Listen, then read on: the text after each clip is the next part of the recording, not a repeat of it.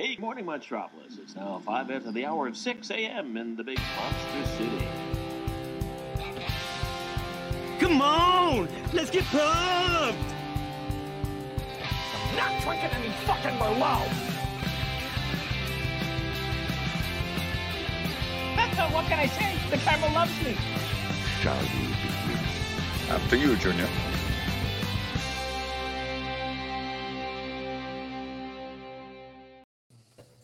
Man, I love intro.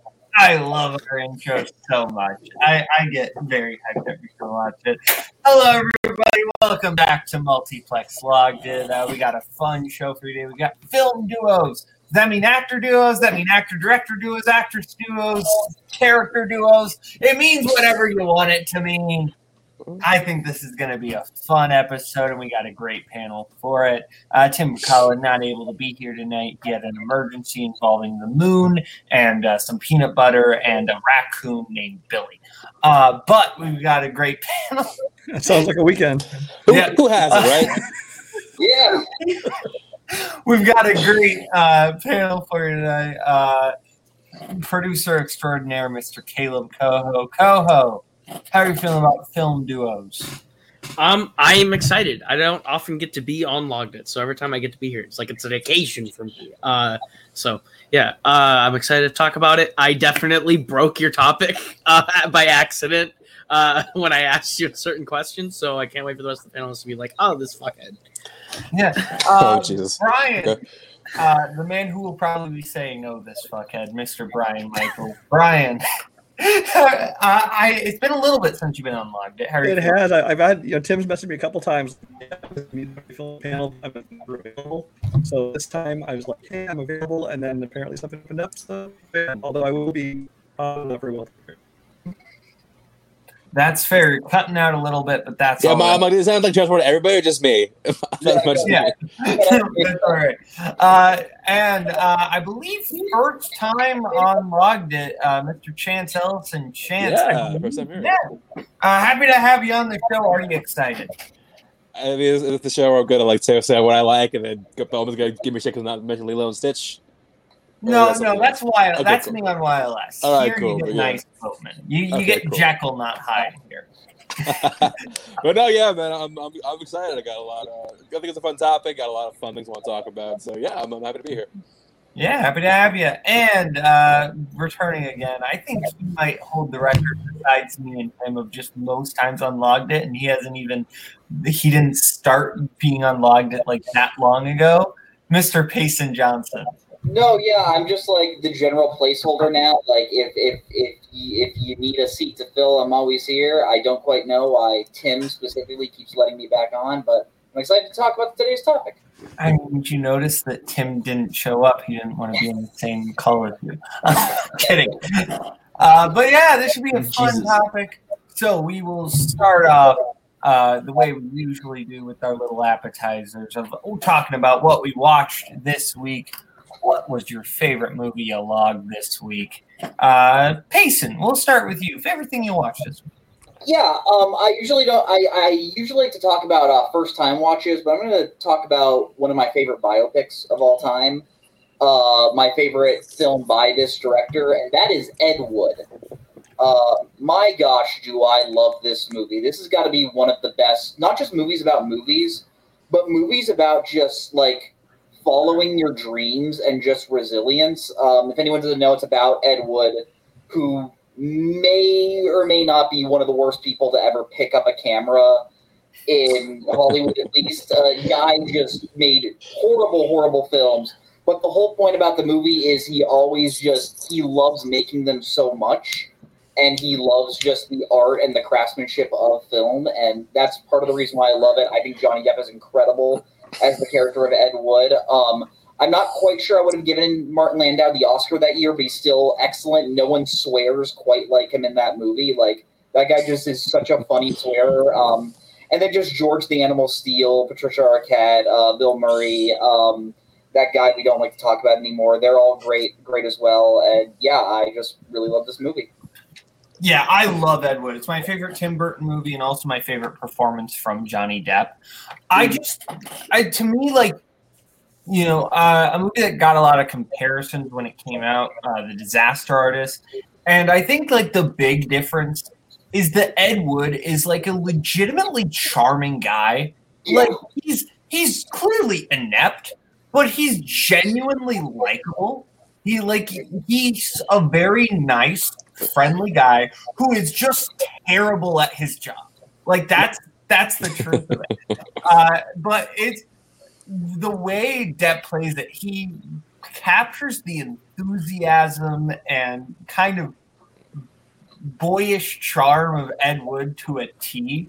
And I, re- I, I really love this performance. I love this movie. I want this to be the type of movie Tim Burton does, right? Like I, I like some of his fantasy work, but I think like I, I also really like Big Eyes. I thought Big Eyes was really great. It's a good movie. Yeah. Like I think I like him doing these biopics that just have that little bit of flair of magic. I think that is kind of the realm I like to see him in. Coho, thoughts on Ed Wood? Um, I love Ed Wood. I think this might be Tim Burton's best movie. Um, I think that Martin Landau is great in it. Um, I also wouldn't have given him the Oscar in a year where Samuel Jackson is in the movie Pulp Fiction, uh, but he is fantastic. Uh, I think this is the second best performance Johnny Depp has given in his entire career. Uh, but he is he's he's he's very he's very good. Um, yeah, I, I agree. I think that this whole cast is very well done. The story is very is it's fun to watch, and it's also one of those stories that you walk that you can walk away from and, and feel good about, even though it's not necessarily about someone who's like good at what they do, uh, which is a unique thing to find in those kind of movies. So yeah, it's a good movie. Enjoy it. Good choice. Ryan, I'm scared to hear your opinion on this. well, I will also give a vote to it uh, as Johnny Depp's second best performance, uh, second best character he's played.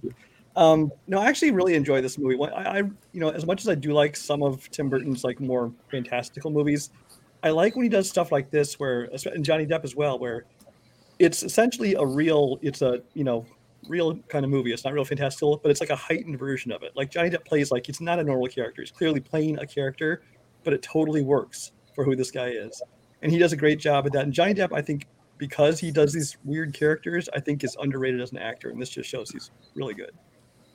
And Chance. Yeah, I can't say that was my favorite. Tim, it's not my favorite Tim Burton movie. I mean, that goes to Edward Scissorhands, which I also like adore. Uh, but it's not, that was definitely like top. I haven't done a full Tim Burton ranking. That definitely top like three to five. I think Ed Wood's excellent, excellent, excellent film. And yeah, you can clearly see that it was maybe one of his most um, heart-driven movies because you know, like the stuff with him with uh, Ed and Bela obviously very much emulates his real life relationship with Vincent Price, which was like something that was very special to him, something he wanted to portray on screen somehow. Um, but yeah, no, I, th- I think Ed Wood is a fantastic film and definitely one that definitely one that stands out among his filmography. Absolutely. Okay, we'll just keep the party going, and now we'll go to uh, Chance. What was your favorite movie log this week? I've, I've been slacking on logging because like I've watched a lot of stuff I just haven't logged any because I've been I've been bouncing around between a lot of That's a lot fair. of places in the last two weeks. Uh, but the my, everything I've watched in the last week, uh, it probably has to go. But I, I don't know why I had the weird urge to watch these films, but I had an urge to watch Pat, the Paddington films again, and Paddington Two is still fucking excellent. Like it's a movie that yeah, I'm doing a lot to win over Lucas and Zach and everyone who loves this film because it's a lot of people. But yeah, no, this it's a movie that I've seen it like I want to say like four or five times, and I am always just it's it's effortlessly charming. I'm always laughing. I think it's uh, fantastic. Got a lot of TLC put into it. Got a great production design to it. Hugh Grant gives a fantastic performance. I honestly, if it was me, I would have nominated best supporting actor. I think he's that good. Uh, and yeah, I think it's just it's just a sweet charming movie that I can I honestly really can't say any find anything I don't like about it, which is testament to that film. And I think I, th- I think I wanted to watch it because the whole Wonka picture came out, so I wanted to remind myself of you. um this is this is what you could you, you, you could do, Paul King. So don't let me down. That's fair. Uh, I I've been watching this little tiny tangent, but I've been watching Ted Lasso recently. Uh, Oh, yeah. and I I actually kind of made the connection in my brain. Ted Lasso is just kind of like an adult Paddington. Oh shit! Yeah, Like Ted, La- it's kind of a, it's very similar in that you've just got this upbeat, positive character, around these kind of negative people, and just by force of sheer positivity and being nice, he changes everything around. And I really like that. Uh, and I, I, really like Paddington too. Uh, it's been a minute since I rewatched it. I remember liking Hugh Grant, but the performance I was really impressed with was Brendan Gleeson. Gleeson's, I really- I thought I think there was like nothing funnier in this movie than Brendan Gleeson being terrified by Paddington's stare. That is like just height of hilarity for me. Uh, so yeah, really enjoyed Paddington 2. Uh, Payson, thoughts on Paddington 2? I love this movie. Um, as everyone knows, like one of the highest rated movies on Rotten Tomatoes, and honestly, it really does earn it. Like I don't see how anyone can really not like it. Uh, one of my personal favorite things about it is how each member of the main family has their struggle at the beginning that they have to like personal insecurity that they have to get over. And they slowly get over it, like how Sally Hawkins wanted to become a diver, but she couldn't really fulfill that. How um, uh, who who plays the dad in it? Is it Oh, Hugh Bonneville. yeah, yeah, on about how he wanted to become like a how he was great at the carnivals with like the ring toss. I love that. Um, something I've always said was fun with this movie is a perfect double feature is this and No Country for Old Men. You start with No Country for Old Men first because there's no movie that just fills you with just negative thoughts and just like just shows you that there's no hope left in this world. I mean, And then you- Schindler's, Schindler's List is right there. You could compare with that. And then Paddington Two shows you that um, that there is hope and there is positivity in this world. So yeah, I I, I love this movie. That's fair. Uh, yeah, uh, Coho. Oh, I love Paddington Two. Uh, this is a delightful little film. Uh, I will once again reopen the campaign now that we are in need of a new 14th Doctor. Ben Whishaw should be the Doctor. I think he would be an incredible choice. Uh, but I will also back up Hugh Grant is great in this uh, movie. Uh, he's very, very funny.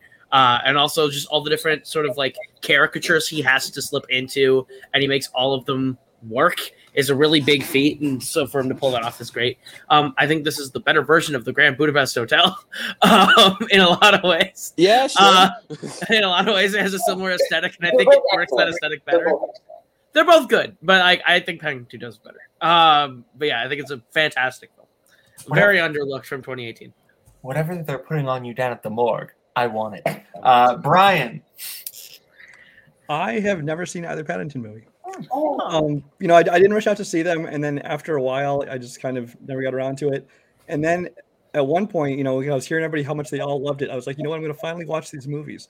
But I was on, I don't remember what show I was on on Multiplex, and it came up that I said, hey, I, I think I'm going to finally watch these movies. And Boatman told me, I don't think it's a Brian movie, so I still haven't seen them. I'll be honest, I don't think it's a Brian movie. Yeah, I don't think it is a I Brian could movie. be wrong, but I don't think so. He, he, I, I, I've he- never, he could be the one. it- it's could- just nothing I he could be rushed the out to one. see, and just never got around to it since then. So. I mean, Kirk, Sometimes Brian surprises me with what he likes and doesn't like. So and I, and I mean, Kirk isn't crazy about it, so maybe Brian will like then it. I'll love it. I will love Yeah, it. exactly. that could actually be the case. That I could mean, be. is, is, is Kirk is Kirk crazy about anything? Let's real. That's fair. Billy Madison surprised Napoleon Dynamite loves that. Anyway, Okay, I see. I see. I see. I know. there. all right. Uh, and of course, Brian got straight at the mention of Napoleon Dynamite. Uh, but uh, now we will go to Brian. Brian, what was your favorite movie you loved this week? I've been watching a lot of mediocrity this week, um, just because I'm in kind of uh, in uh, studying for a match mode. No Uh, so a lot of you know two, three star things. Not a lot of stuff I love, but uh, you know I'm gonna keep mine. You know it's October. Let's go for Halloween stuff. I really enjoy. This is a rewatch for me though. I really enjoy and think it is so underrated. The uh, 2003 remake of Texas Chainsaw Massacre. Um, I probably won't have a lot of people agree with me, although I, most people have seen it at least respect it. Because I mean, it's a lot of people really love the original, and so they kind of just don't like the remake just because they love the one, first one so much. I honestly enjoy this one so much better. But I mean, even if you like the first one, this one I think it's got a great aesthetic to it. I think it looks beautiful. I mean, the cinematography in this is really well done. They create this whole uh, environment to it that really works. I like that they set it in the 70s because that gives the whole feel to it. Plus, you don't have to deal with you know all the kids having cell phones and things like this. That would you know kind of take away from the, the horror of it all. Um, I think it's it's scary. I think that the, I mean, the acting's decent for for a horror film. You know, it's got uh, uh, it's got Jessica Biel in it. It's got uh, um, Jonathan Tucker. Um, R. Lee Ermey plays a great, does a great job as the sheriff in this. I think he's like a great kind of secondary villain in this movie. Um, but this is one that I think a, a lot of people just just lump in with every other horror remake. But this one's actually really quite good.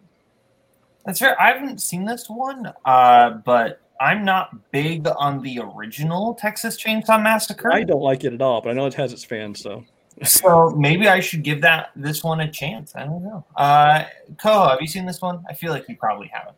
I have not. Uh, considering I just watched a bunch of the classic, you know, slashers, uh, I'm a little slashered out. Despite being in Halloween mode and watching a bunch of like, you know, spooky movies, uh, probably won't watch this one this year, just because I kind I kind of burned myself out on a certain uh, fandom category recently. So I don't know if I will be watching this one fair. soon, but uh, I might might like it.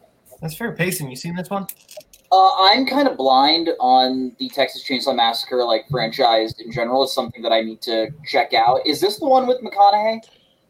No, that's no, four. That's the next the generation. third one. Next That's the next generation. Okay, yeah. Uh, I I haven't seen it, but I'm down to check it out. If, if Brian enjoys it, you never know. It could be great, could be shit, but yeah. Chance, If you like horror movies, I like. I've, I've seen it. I've, I've seen it. films, I've seen every Texas Chainsaw movie. Um, this is one I've seen. I've seen this one once. I remember something being just dull, like a lot of slash from the, mid two thousands. I just found it dull from what I remember. I've only seen the one time though. I don't think it's the worst Texas Chainsaw. It's like somewhere in like the middle, some- somewhere like the five to the five to th- five to six range, maybe four. I don't know. That's the franchise itself isn't very good. It's and when you actually look at like what the movies are, it's really confusing as to the order of these films. But um, yeah, there's definitely worse Texas Chainsaw movies. I can say that. That's fair. Okay. Uh, well, Koho, what was your favorite movie you liked this week? Um, I like I just said, I'm kind of in a spooky, uh, just like pseudo horror mood. Um, this week I also just been in a classic binge. Uh, and one of the ones I finally got around to watching was Psycho. Um, and Psycho Shit. is a masterpiece. Uh, I was really surprised by how much I liked Psycho. Uh, big, big I- Vince Vaughn guy over here. Oh yeah, 100%. Uh, yep, Vince Vaughn is is, is the masterpiece of our times. Uh, Yep, no. Uh, but I realized how little I actually knew about this movie when I got about a third to halfway through the movie, and everything that I knew about this movie had suddenly just gone. Like I was realized I don't know what's about to happen next. Uh, and I thought that was, and that made for one of the most entertaining experiences I've had in a while. Um, I think Anthony Perkins is delivering a phenomenal performance in this movie. I think he's incredible, uh, and I think that this might be Hitchcock's best work as a director. Not having seen all of his work yet, uh, but of what I've seen, I think this is the best of what I've seen so far. I think it's a fantastic job, uh, and it's it's my one of my favorite new watches of the year, not just of the week. So That's fair. Uh, I love Psycho. Psycho's in my top 100. Uh, the this, I, I, yeah, what you're talking about with the the shift. I kind of knew that going in. I wish I could have seen this with like completely blind eyes and just not knowing anything about it. Um, because, but yeah, this this movie's awesome. The the narrative shift it takes. I love that like Marion Crane is kind of this. yeah, because you wanted to. Uh, but Marion Crane isn't like this, like kind of generic good person protagonist. Like you're following her basically money laundering and like the first 20 minutes of the movie. I, I really like the cast. Martin Balsam, I think, is really good in this. I think Martin Balsam is just one of the most underrated character actors of that era. Um, but yeah, Psycho brilliant. Payson? Uh, no, this movie is absolutely incredible. It used to be my favorite Hitchcock movie. I think Rear Window has kind of surpassed that personally, but I still absolutely love this. Um, Anthony Perkins is so creepy as this character. I, I, I think it's really well paced. Um, not to give anything away, I think you kind of get two movies for the price of one. I think both of them like really like complement each other. Um, really cool fun fact: uh, I live about forty-five minutes away from the hotel that the opening scene uh, takes place in, and I've been there, and it's pretty cool. And yeah, I I love this movie. That's cool. Uh, Chance. Yeah, this this is a this is my favorite horror movie of all time. This is like top ten all time for me. I I adore this film night.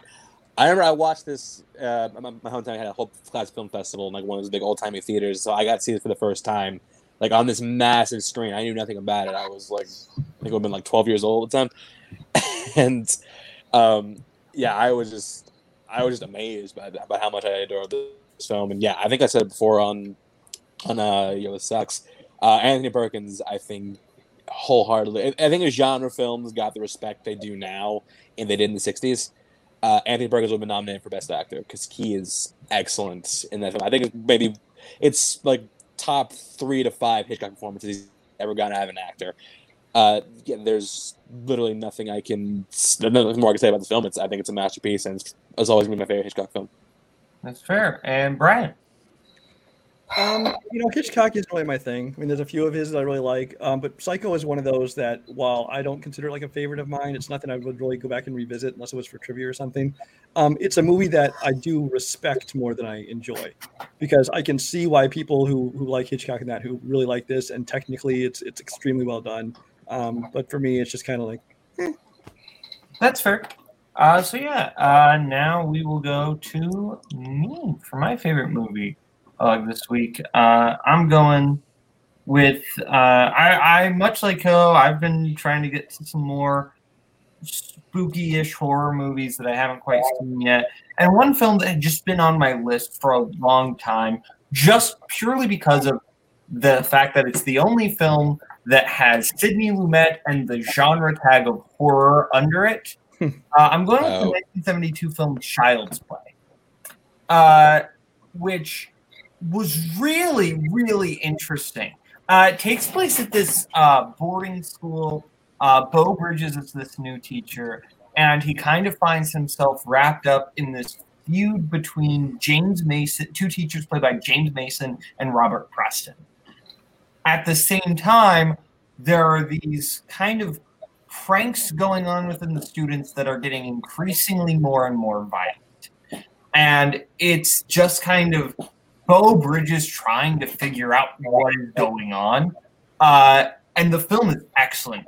And it is on the back of the performances by James Mason and Robert Preston, who are both excellent in very different ways. They're like differing acting styles are perfect for their characters and it shows really the contrast between these two people. And it, it it's excellent uh, because mason you know is kind of more classy british actor whereas preston you've got all the broadway showmanship. And i think that that contrast works really well. And it's sidney lumet and he was just one of the masters of filmmaking. I'm gonna guess no one here has seen this but maybe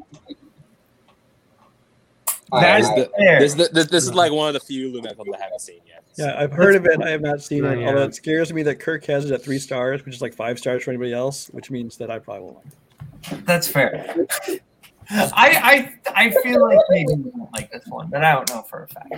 Um, I, lo- I love Lumet, so I should I'll put it on the a watch list. It's free on Prime, so why not? yeah, it, that's the thing. This is on Prime and Paramount Plus, so uh, you don't have an excuse not to watch it if you have one of those.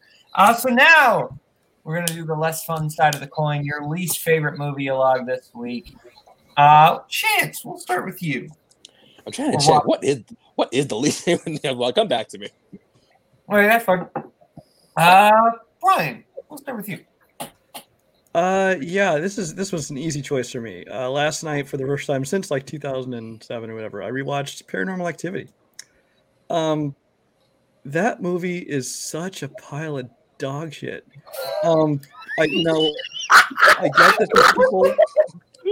I get that these people, you know, wanted to do this low budget. You know, we're going to do it just, you know, like a found footage kind of thing. We can just make this movie. That's great if people want to just make this as fun, some fun little project. But for people to actually go pay to see this at the theater, much less for them to make five more after this with a sixth one coming, and it actually made money. And I don't understand why. Because I mean, basically, this whole movie is just two people hanging out in a house for whatever 85 minutes, and occasionally oh, a door slams or some crew member knocks on the wall. And it's just like, this is not scary. There's not a single scary moment in this entire movie. So unless, as as Cody commented on my review, he's a little bitch, so he slept with the lights on for three days after he saw it. good for him. I'm glad he was scared by it, but for me, it was just so completely boring. And for what is supposedly this great horror movie of the 2000s, it is not scary in the slightest bit, and just bored me to death. I feel like I won't like paranormal activity, so I have not seen a single one. yeah, don't bother. Uh, Coho, have you seen paranormal activity? I feel like you have. No, I have not seen any of them actually. Um, these are ones that you would assume that I have probably seen like the fifth one on a date at some point, but no, I I haven't seen any of these, and I don't really plan to. I don't go on dates, so that would probably. Fun fact: I saw the I saw the first Paddington on a date. So Strictly just Tinder back hookup. into the things from before. I only Ew. saw Cars 3 on a date, but we know how that went. Uh oh. Uh oh. Cars 3 jokes, always a well to go back to. Payson. Uh, yeah, these aren't. I've, I've only seen the first one. It's not really my horror movie. Um, I don't hate it as much as Brian does, but I, I just think there are a lot better things out there. I've never understood the concept that this is the scariest movie ever made, which that that rhetoric has died down since the time. But I want if you go back to like through like the early 2010s, people thought this was like one of the scariest movies ever made, and it's really not. Um, It probably I wasn't the scariest movie that came out that week. not really. Yeah, probably not. Um, I, I I wasn't expecting to laugh as much as Brian just saying this is a piece of dog shit as it did, but that was very funny. So so thank you, Brian. But yeah, I'm not not the biggest fan of these.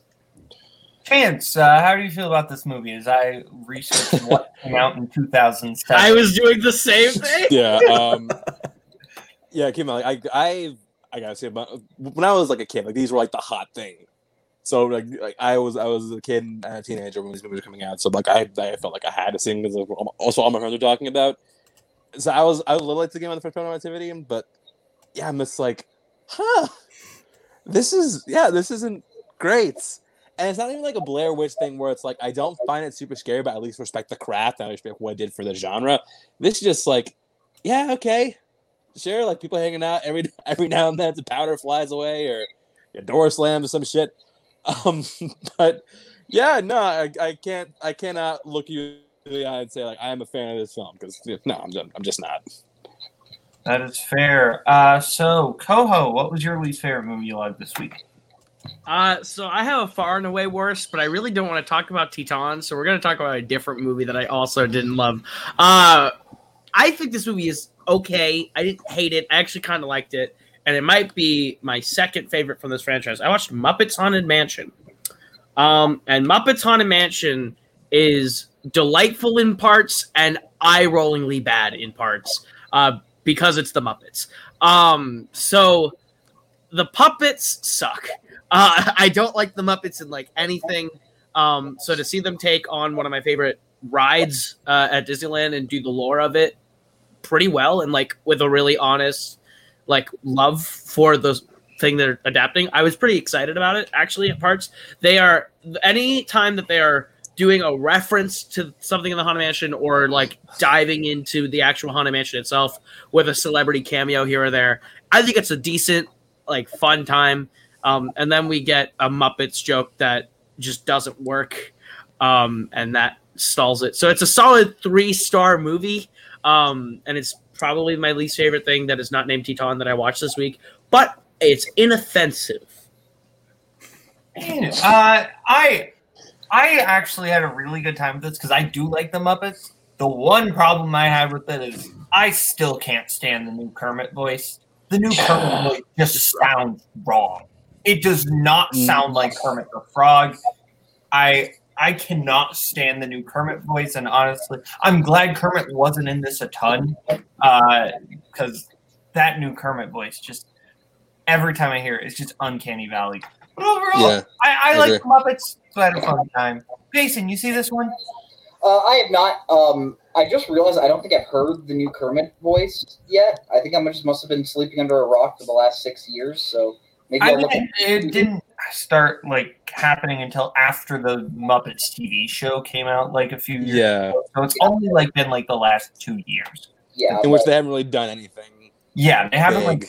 like. It's just been that talk show and then this. Yeah. Uh, uh, Chance.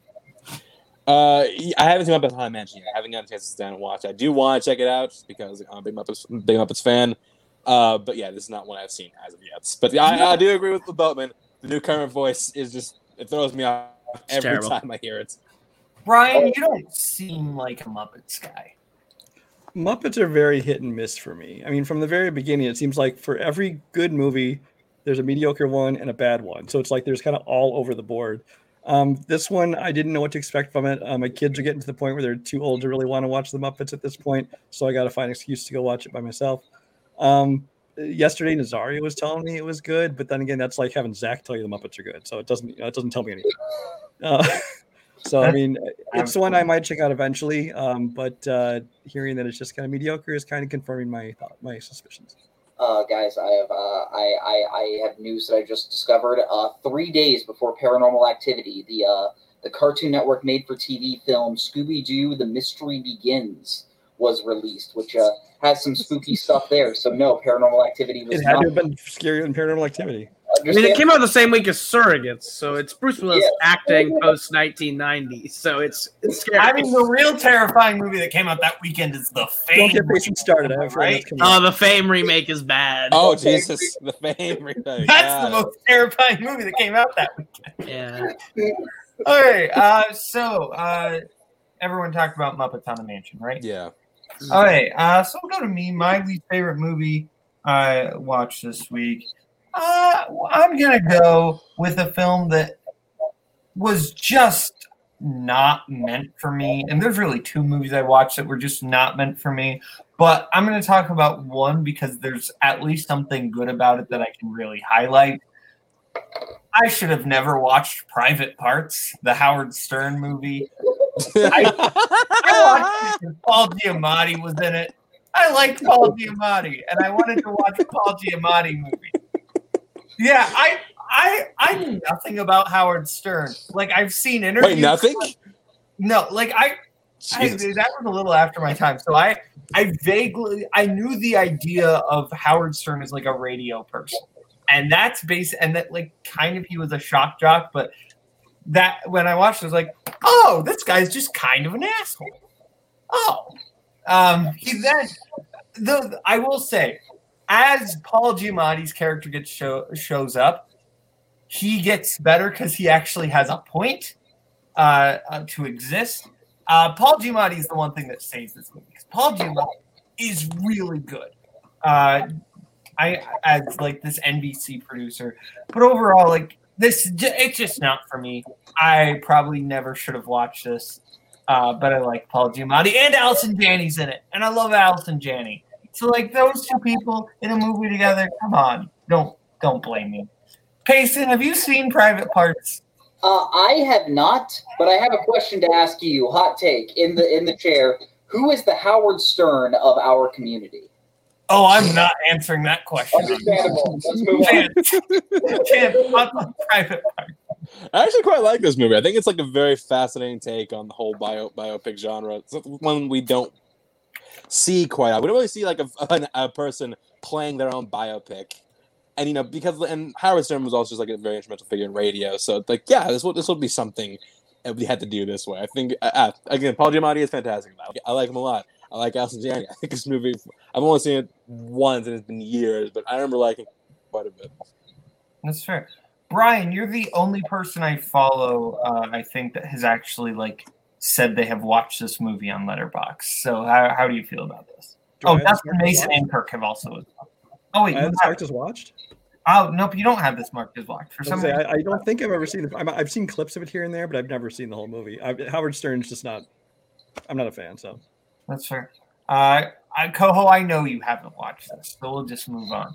Uh, he he he judges America's Got Talent, right? He does. He used to at one point. I Oh, Okay, oh, he better does- he does better better better performance. Howard Stern playing himself, or Howard Stern pretending to like anyone on America's Got Talent. Howard Stern playing himself. Simon Okay. Cowell pretending to like anyone on America's Got Talent. There you go. Okay, uh, so now we'll go to Payson. Payson, your least favorite movie. Alex. let's not. Oh, we mentioned him earlier. Uh, let's talk about. We were talking about post '90s Bruce Willis. Let's go back earlier into pre '90s Bruce Willis. Now, Bruce Willis made some good good movies back then. He made Last Boy Scout, really like that. Made The Fifth Element, really like that. You know what's a shit movie? Hudson Hawk. Uh, I will not explain why I'm watching Hudson Hawk. I, all I will say is I get it. I, I, I get why if some people may have seen this at a certain age, they may have found this fun. Oh my gosh, this was not for me. This movie is stupid. Uh, the tonal shifts of this movie are just very strange. Uh, I think it's like 20 minutes too long. Uh, yeah, just just not a fan. I didn't really find any of it that funny. Uh, and as I was watching it, I kind of, I, I kind of hated someone while I was watching it, but I also was like, okay, this is fair because I also made this person do some other things that they did not like. So I, I accepted it. But yeah, Hudson Hawk, terrible. Uh, Michael Lehmann, uh, Heather's was good. This was not good. I am vaguely familiar as Hudson Hawk as this movie that like I know was hated when it came out, and then it got this rabid like fan base of defenders, and then it got the rabid backlash from the fan base of defenders, and now people just think it's something I don't even know. Uh, Brian, are, has anyone chance? Have you seen Hudson Hawk? I have not seen Hudson Hawk. Okay, and I know for a fact Coho has. This is a Wikipedia that I may or may not have read in the summer of 2020 for uh, some undisclosed reason. If you do the math. Brian Michael, go ahead, make your defense. Um, so, okay, so Bruce Willis was a TV actor. Then he did Die Hard and started becoming this movie star, you know, kind of rising star. Then he kind of hit his peak right around like Hudson Hawk here, where he like was able to do his vanity project, where it's like this is some story he's had in his head for, apparently for like 15 years that he wanted to do, and now he had the power to basically make it happen. And then, of course, after that, his career fell, and he started just doing straight to video shit. But so, I mean, I respect the guy was wanting to do this story. He's always wanted to do that. He has the power and the money to make it happen. I didn't hate it. I mean, I think it's fun. Now, now I will admit that since I've rewatched it in the years since then, I don't enjoy it as much as I did when it first came out. It absolutely has a weird tone to it. I mean, it's like an action movie, but they break into song in parts, and there's it's almost like a live action Looney Tunes half the time because they're using sound effects and you got Richard E. Grant and Sandra Bernhard acting completely over the top, like they're in a different movie. I'll be honest, Brian. You're kind of selling me on this movie a little bit. I'm trying to. What are you saying, Payson? I, I like like weirdly stacked cast. Like Danny Aiello is in this. Richard E. Grant's in this. Just yeah. yeah, James Coburn's in it. Andie MacDowell's in it. It's got. I mean, David Caruso's in it in a silent role. Um. Uh. So, but I mean, yeah, I mean, this is a movie that I, I think is fun, but I under I completely understand if some people hate it because this is definitely like an acquired taste kind of movie. It's weird. Um, like you said, Michael Lehmann directed it, who I actually like. Others, he's also did like Airheads and some other stuff that I've which I've liked. So, I mean, it, I I don't. I'm not completely shocked that base didn't like it, but I'm okay with it. That's fair. All right. Uh, so now Chance. Uh, yeah, I do. I, do, I do have mine, and Okay. I think I think we're a little past the uh, date talk about Do You Have an Hand? That's all right. But Oh, uh, what? I said I'd bring up Do You Have an Hanson if I hadn't seen it a little past the full, you know, week thing. So if I had to say like thing I've like in the last week, thing I've liked the least is probably Venom Let There Be Carnage. Like that was one. You saved. I- You saved yourself. I was here to back you up, Caleb. Brian and I were ready to pounce on you, dude. I, I'm, I'm, I'm sorry if you vouch for movies that star an emotional terrorist. But anyways, um, I, th- Venom with the Carnage is like it's. I didn't even dislike it that much. I don't, I don't. I don't like the first Venom very much. I think it's like fine. I'm a little easier on it because my mom. I saw it with my mom. She really liked it. Um, but yeah, this one. It, yeah, it's, it's, it's the same thing. If you like the first one, I heard a lot about it, so I wanted to check it out, see for myself. And yeah, I walked the same first time. I'm like, yeah, this is bad. It's fine. It's a little weird. I don't get Tom Hardy's weird fascination with this character. like he has an unnatural love for this for this character. It's kind of weird and a little gross, but uh, yeah, he, he, he gives his all in the scene in this movie. Michelle Williams definitely definitely needs to fire her agent. I like Woody Harrelson as Carnage. I think he's a good casting choice. They give him no character development to the very end of the movie, but he does he does with what he has. Um, and again, it was like like again like with the first one. It, it was I was watching it like okay, yeah, this is fun. This is this is this is this isn't great, but okay. So we got to the stinger, and then that stinger just it didn't just push it into bullshit territory. It's straight up like this is Sparta. Kicked it over the line. Uh, so yeah, uh, th- I'm very curious as to where Francis is going to be going going forward. But yeah, uh, Venom of the Car is not great, and I just do not understand the the love some people are giving this movie. That is totally fair. Uh, I haven't seen it yet because I didn't like the first Venom, and I've Sure. been told by multiple people, Boatman, do not watch this movie under any circumstances. It's short. That's that's a good thing I can say about it. It's short. That's the thing is people are complaining about the runtime. I'm sorry. Do you not want 90 minute movies? I, what is wrong with you? 90 minute movies are awesome. There Uh, are This was mercifully short. Yeah. It was mercifully, it was mercifully short. Payson, you seen this one yet? I feel like you Uh, have. I have not, but I have a plan for when I go see it. You see, there's a Circle K that's like a walk, a walk away. We all know where this is going. There's a Circle K that's like a walk away from uh, this movie, and uh, on the back they have all these little mini whiskeys. And I'm trying to decide: do I get two mini whiskeys for when I go see this movie, You or need, do I you get need four. You need four. four, Get four. four for 90 minutes? Oh boy. Yep. Okay, but I'm uh, I'm it really is sad that this movie's not yet playing in Australia because the one man who I think we all know Oh, Jake. this movie cannot see it, and I legit feel bad for him right now. but yeah, I, I, I plan on seeing this movie, but my expectations are not very high. Ryan, you see this one yet? I, I did, and it, it was not good. I mean, I, I didn't I wasn't a big fan of the first one. And I thought this one will be. It was just something to see. You know, it's like AMC A list. Why? And it's basically free. So it cost me more to go see this movie. So I went and saw it, and it's just like it's. Ugh, it's boring. The actions, especially in the third act, incomprehensible because it's just red blob versus black blob, and you can't even tell what's going on. Um, it gets monotonous and repetitive, especially in the action sequences. And the biggest problem is, I mean, the first one was like a comic book movie with some comedy. This one just leaned into it. This is a pure comedy with a little bit of action to it, and it's not even funny comedy. It's just like, okay, we get it. This whole odd couple thing. Ooh, let's move on. But yeah, just, if you haven't seen this, I wouldn't bother. And like like Chance, I really hate where they're going with this. If this was Jack Lemmon and Walter Matthau, I would watch the heck out of it.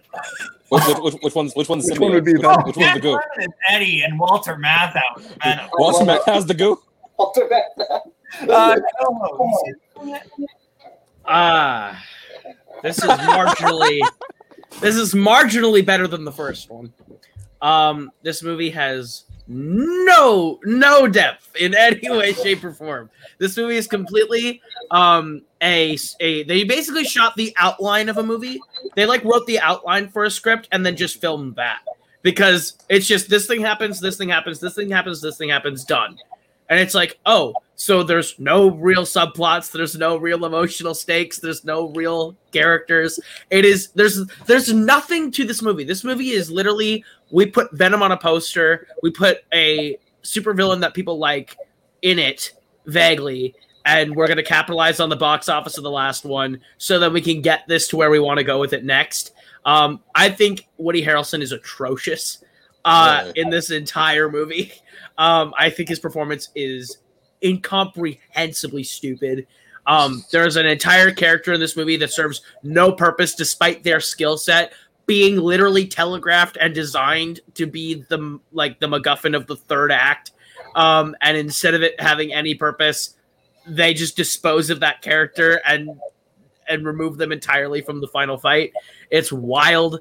Um, yeah, this movie is is not very good. Um, and Tuig and I were both very bummed that it wasn't either like Batman and Robin fun. That's what I was Bad. It, it wasn't Batman and Robin fun bad, but it wasn't. It, it also wasn't like Elektra terrible. It just falls into this realm of like it sucks to watch. That's fair. Uh, yeah, uh, that's everyone on Venom. Let There Be Carnage. Yep. Yes. Okay, so uh, I believe that's everyone's least favorite movie they logged this week. So now we're going to what movie did you add to your watch list that you're excited about? Uh, I'll go first. Uh, movie I added recently um, there's a film uh, from the 80s called The Dresser. It's with uh, Albert Finney and Tom Conti, and it got uh, two uh, Best Lead Actor nominations. And it basically just centers around this backstage of like a performance uh, of a Shakespearean adaptation. Sounds kind of interesting. I like Albert Finney. Want to check it out? Listen, what movie did you add to your watch list that you're most excited about? 10 days. 10 days, people, until Dune. Denis Villeneuve, Frank Herbert. We're going to Arrakis. Let's go. 10 more days. I'm so excited. Calm down. Uh, Ko, Ko, what movie did you add watch? you're I'm gonna make Boatman real happy because I've been watching a lot of classics uh, over the course of the last week. I found an actor. I, I knew of this actor, but now that I'm diving more into their filmography, I love them more and more. I have added Bell Book and Candle to my watch list. Um, it is another James Stewart film. Um, so if you've been watching my progress on Letterboxd, you'll see a theme. I've been watching a lot of James Stewart. Uh, he is in this movie uh, that is about witches. Uh, and it's vaguely spooky, and it kind of fits the aesthetic of movies I'm trying to watch this month. So that beautiful intersection of things I've been wanting to watch, plus this sort of trend I'm on, uh, means it's one I'll probably check out the next couple days. Uh, Brian, what movie did you add to your watch list that you're most excited about? Um, well, I did just uh, buy my ticket for the 27th, Wednesday the 27th for Last Night in Soho, but that's not new to my watch list, so we'll count that. Um, the newest one I added to my watch list I'm excited about, again, trying to get some horror movies that I've missed over the years, uh, is Dog Soldiers. Uh, it's a movie from 2002. It's by Neil Marshall, who basically went on to direct Des- The Descent, so that's what he's best known for. Um, but it's basically a group of British soldiers, like off on some training exercises, and basically it becomes them versus werewolves. Um, there's not any really, I mean, there's recognizable faces in it, no big names you probably heard of. There's like Liam Cunningham from Game of Thrones, Kevin McKidd, who's done some TV stuff. Um, so no big names in it, but uh, it's one that I've always heard was good. It's kind of the first one that Neil Marshall put Neil Marshall on the map, and I've wanted to see. Unfortunately, it's not on digital, so I'm still trying to track down like a DVD or something.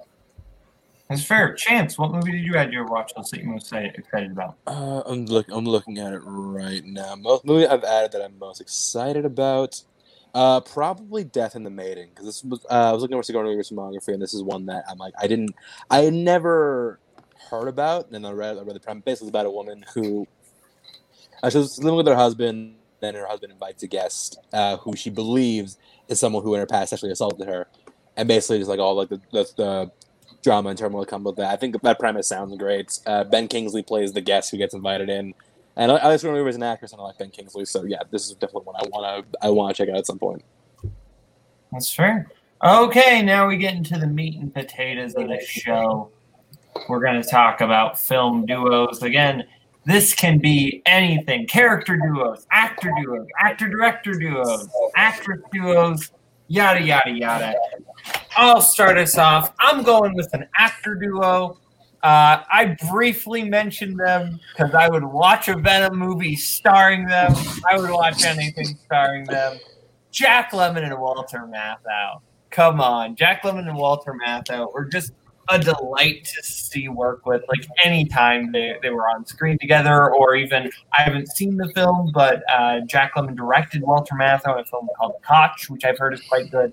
Um, Jack Lemmon, just the perfect, like neurotic, nervous, like awkward guy. To Walter Matthau's just bum, like just kind of slobbish jerk and the any time like fortune cookie they work off each other perfectly. Uh the odd couple they work off each other perfectly. I really like the grumpy old men movies. Those are a lot of fun. Just anytime they're on screen together i just think they, they were a blast to see work with and they, they seem to really enjoy working with even a movie that isn't great buddy buddy uh they are they are fantastic and uh, so yeah, uh, Payson, thoughts on Jack Lemmon and Walter? So shamefully, I think The Odd Couple is the only one of this pair that I think I've seen. But I mean, that's one of the great classic comedies of all time. Uh, personally, I think you and Cody Newberry kind of have a very like Odd Couple esque relationship in a way. Oh, when Cody first watched The Odd Couple, because I he watched it before I did. He was like, "Hey, watch this," and you are you are Jack Lemmon and I am Walter. Like okay, and yep, I see. I'm absolutely uh, Felix, and Cody is absolutely Oscar. He is Walter Yeah, Matthau. the, the the fortune cookie is one that I've been wanting to watch for a while, but yeah, this is this is a very very good pick. Uh, Chance, thoughts on Jack Lemmon and Walter Matthau? So Jack Lemmon was one of the first like classic actors I became I became like a really big fan of. I, 'cause I remember I, I saw a screening of something like it hot, same film festival in my hometown, uh, and like yeah, like, he, like he's great, he's so funny. I want to see more movie, movies with this guy, and that's why I found you know Odd Couple and you know the Criminal Men movies and like all these things with Walter Matthau. And yeah, no, the two of them, like, and you can you can just feel that chemistry between the two of them. I think that's the benefit of having actors who are likely great friends in real life. I can't speak to their personal lives, but I'm I'm fairly positive they had to be great friends in real life because they just work so well off of each other. And there's no there's no way they're gonna be working to be movies that long and just like not like a fuck you offset. No, like this like these guys were great. They are one of the original screen duos, so or, uh, or acting duos and powerhouse acting duos. So yeah, great pick. How funny would that be though? If they just hated each other, They but they hate each other in real life. work together. Penn That would be Teller, amazing. like, don't Penn and Teller like hate each other in real life? Penn and Teller. No, I don't, I don't. No, it's not Penn and Teller. It's somebody else. That'd be somebody in Royd. Yeah. Uh, but yeah, like they, they, they, they get the script. and It's like, oh, this month, this motherfucker again. Jack, God damn it. Brian, thoughts on Jack Lemmon and Walter Matthau? Yeah, I've only probably seen about half of the movies they've done together. Um, I've liked what I've seen, but there's still in a big hole of you know ones that I haven't haven't gotten around to yet. But yeah, I mean, they, they obviously have great chemistry together. When you talk about uh, you know comedy duos, especially, they're two of the best. And what I really like is like you don't see this so much anymore. Where like you know a couple of actors kind of pair up for movie after movie after movie. That's not necessarily sequels to them. It's just the same actors pairing up for lots of movies. And I wish they would do that more often because because obviously it worked well for these guys. Yeah. Uh, Kaho?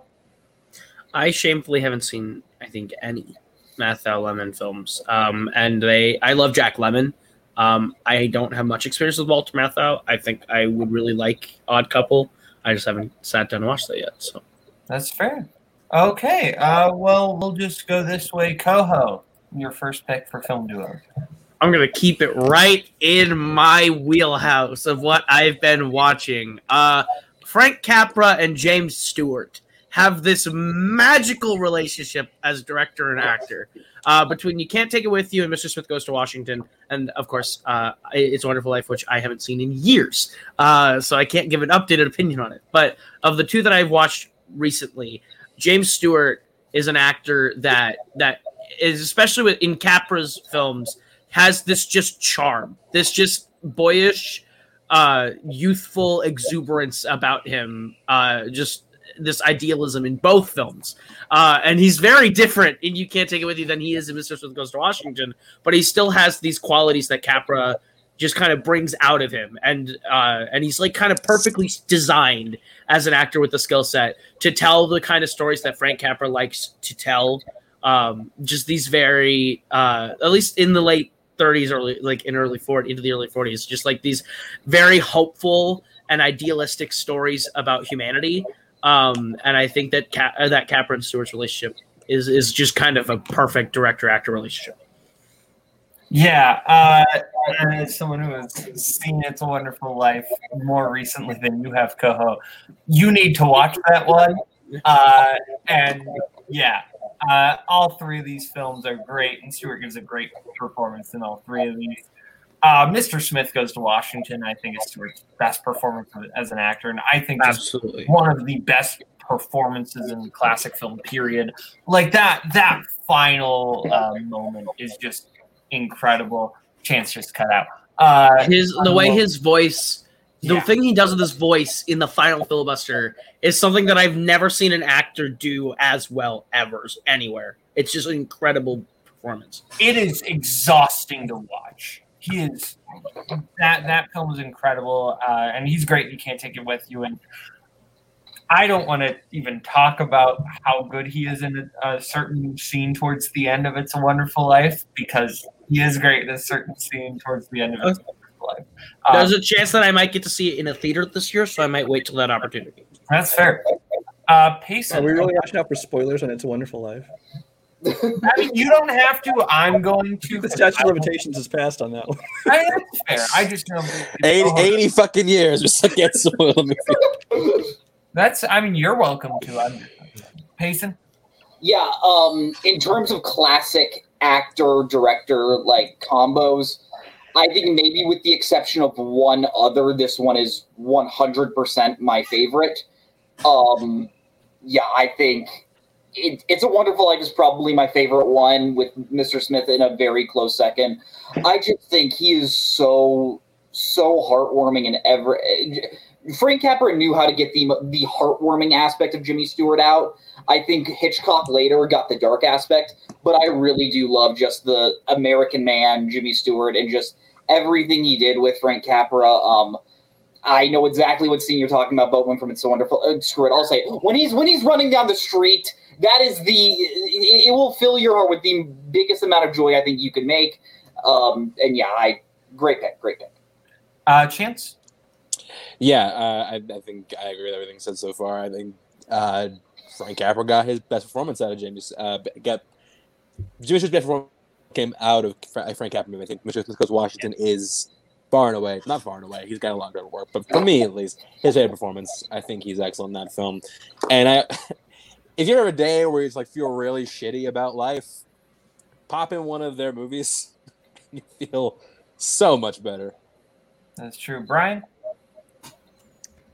Uh, yeah, I mean, I, I, again, this is a um, one that I've, I've not seen like all the movies they've done together, but the ones I've seen I've really enjoyed. Um, it's Wonderful Life, obviously being being the main one most people are familiar with, but uh, Mr. Smith Goes to Washington is probably my favorite, the one they've done together.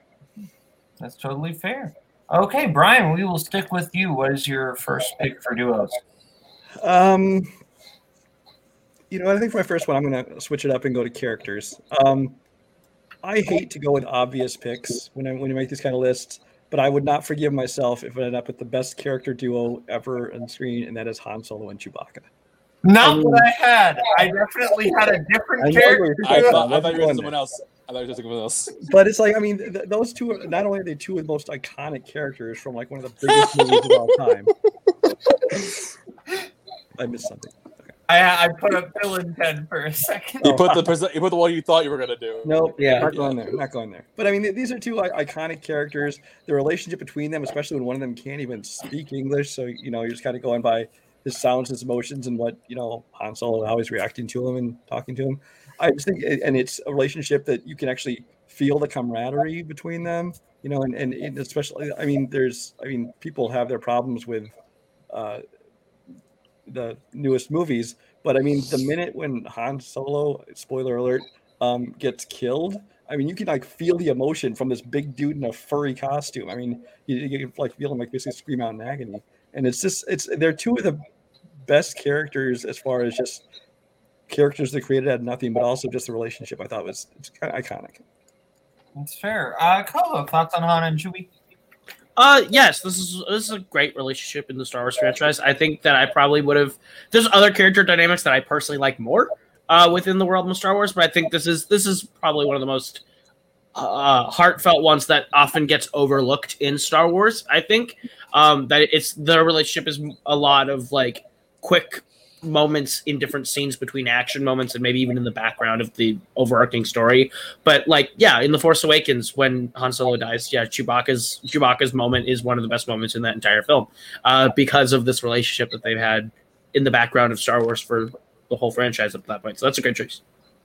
That's fair. Uh, yeah, I I like Han and Chewie. Probably, I as everyone knows, I'm not like the biggest Star Wars fan, but this this is a good dynamic. I mean, who doesn't like Han and Chewie together? Han is probably the best Star Wars character in my opinion. I I think his arc is maybe the best throughout the movies. Uh, and Chew- Chewbacca's cool. Payson.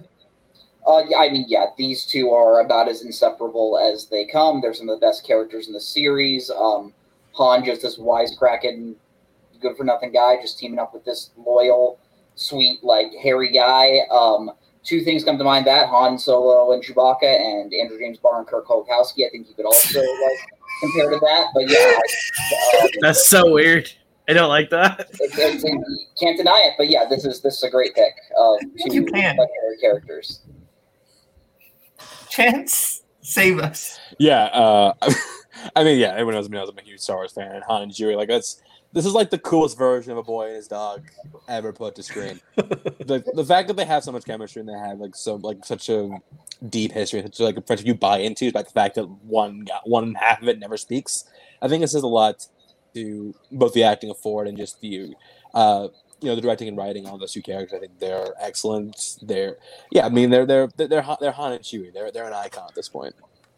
That's totally fair. Okay. Uh, Ryan, or do, do we have to list the movie that we're going that we're using to represent these? No, If you this want, isn't YLS. yeah, Okay. like that's the thing. Like we, If you wanted my movie, my movie was Mr. Smith Goes to Washington. Sounds Well, you didn't have. I mean, you can use it for the whole. You basically you can represent it as the whole duo, or if you want just one movie to represent, whatever you I'm using the Star Wars Holiday Special. There you go. Yeah. Nice.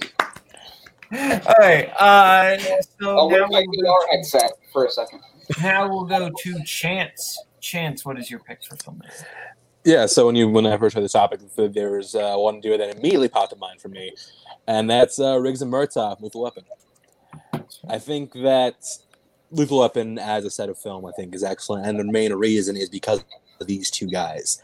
I think uh, Mel Gibson and Danny Glover, and Murtaugh, uh, they inject humor, heart, and just inherent relatability into literally anything they do, and it really shows that. I mean, of course, you had Shane Black right in the first one. That's why yeah, everything they have to say so great. Their chemistry is fantastic, and that's why all the dialogue is, on point.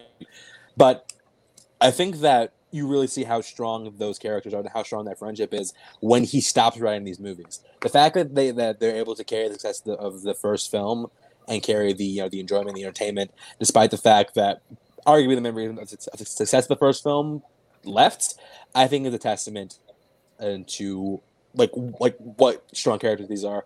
I think these are the perfect archetype for buddy cops. Uh, they're hilarious. I could watch these guys do just about anything. And yes, the irony of Mel Gibson's cinema best friend being black is not lost on me. Okay. Uh, That's a good one. That's honest, a good I've only seen the first Lethal Weapon film. I haven't seen any of the sequels. Which How'd you like the first? actu- what? How'd you like the first? I oh, well, I'm getting to that. I really like the first, and I don't know why I haven't gotten any of the sequels because I really enjoyed the first one and the dynamic between the two. Uh, I kind of expected a generic action movie, but I really dug the first Lethal Weapon. So I've been meaning to see Lethal Weapon two and three. I've heard four is bad, but I've been meaning to see the Lethal two and three at the very least, especially two because I like Joe Pesci and I'm excited to see him in these movies. Uh, but yeah, uh, I I'm interested in uh, seeing the sequels, but in terms of the first one, that dynamic is flawless. It's they, they work off each other really well. Payson, thoughts on and Murtaugh? such a great choice. Um, I've seen the first two, and specifically that first one really is one of the great action movies.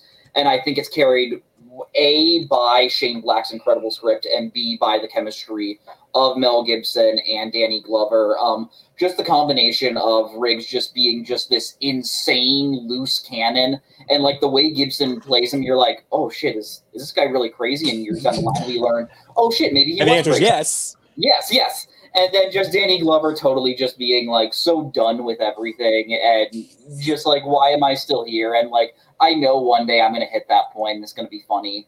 Uh, yeah, Shane Black, I think, is like, I usually don't view him as this, but he's got to be one of my favorite screenwriters. And this is one of the reasons why he, the, this movie is incredible. Um, probably my favorite of the 1987 Shane Black written movies. Uh, but yeah, I, I, great pick. That's totally fair. Okay, uh, Brian, thoughts on Riggs and Murtaugh? Uh, this was actually one of my possibilities for another one I was going to pick for myself. Because yeah, they, they- when you when you first give gave the topic, uh, I, I my mind went to characters, probably because you had uh, Butch and Sundance up there.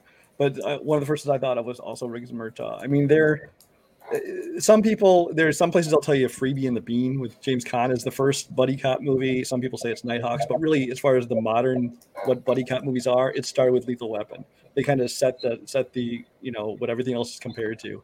Um, they set the tone for that, and and it just plays so perfectly. They, they interact so well with each other, um, and and you really you can feel you know almost like a family connection. They're like brothers in there, but there's also you know a lot of you know bickering and action and stuff like that, and they're, they're great picks, great picks. Absolutely. Cole, have you seen Lethal Weapon? Um, I have seen them a long time ago. These are some of my dad's favorite movies. Uh, so it's been a minute. Uh, but I remember, from what I can remember, uh, I I would say this is a decent pick. That's totally fair. Okay. Uh, so now uh, that's everyone on Riggs and Murtaugh, right? Oh, can I, can I just say one thing? Sure. Uh, the first Lethal Weapon is a classic example of my dad thinking, "Yeah, you're old enough to watch this movie." Same. it On, and like 15 minutes in, he's like, "We're not watching this. We're not watching this." Well, opening scene is a topless girl jumping off a building. Exactly. Exactly. he said, "We're not watching this. We're not watching this." I made a huge mistake. Yep. Okay. You're the uh, best dad ever. so Payson, uh, round us out for the, the your first pick. I want to do an actor director one. And yeah, I'm gonna do that. Uh, I'm gonna go with uh, Scorsese and De Niro. I Uh, was writing down a different actor director pairing because I thought you would pick. that's fair. That's fair. I And thought he was going there too.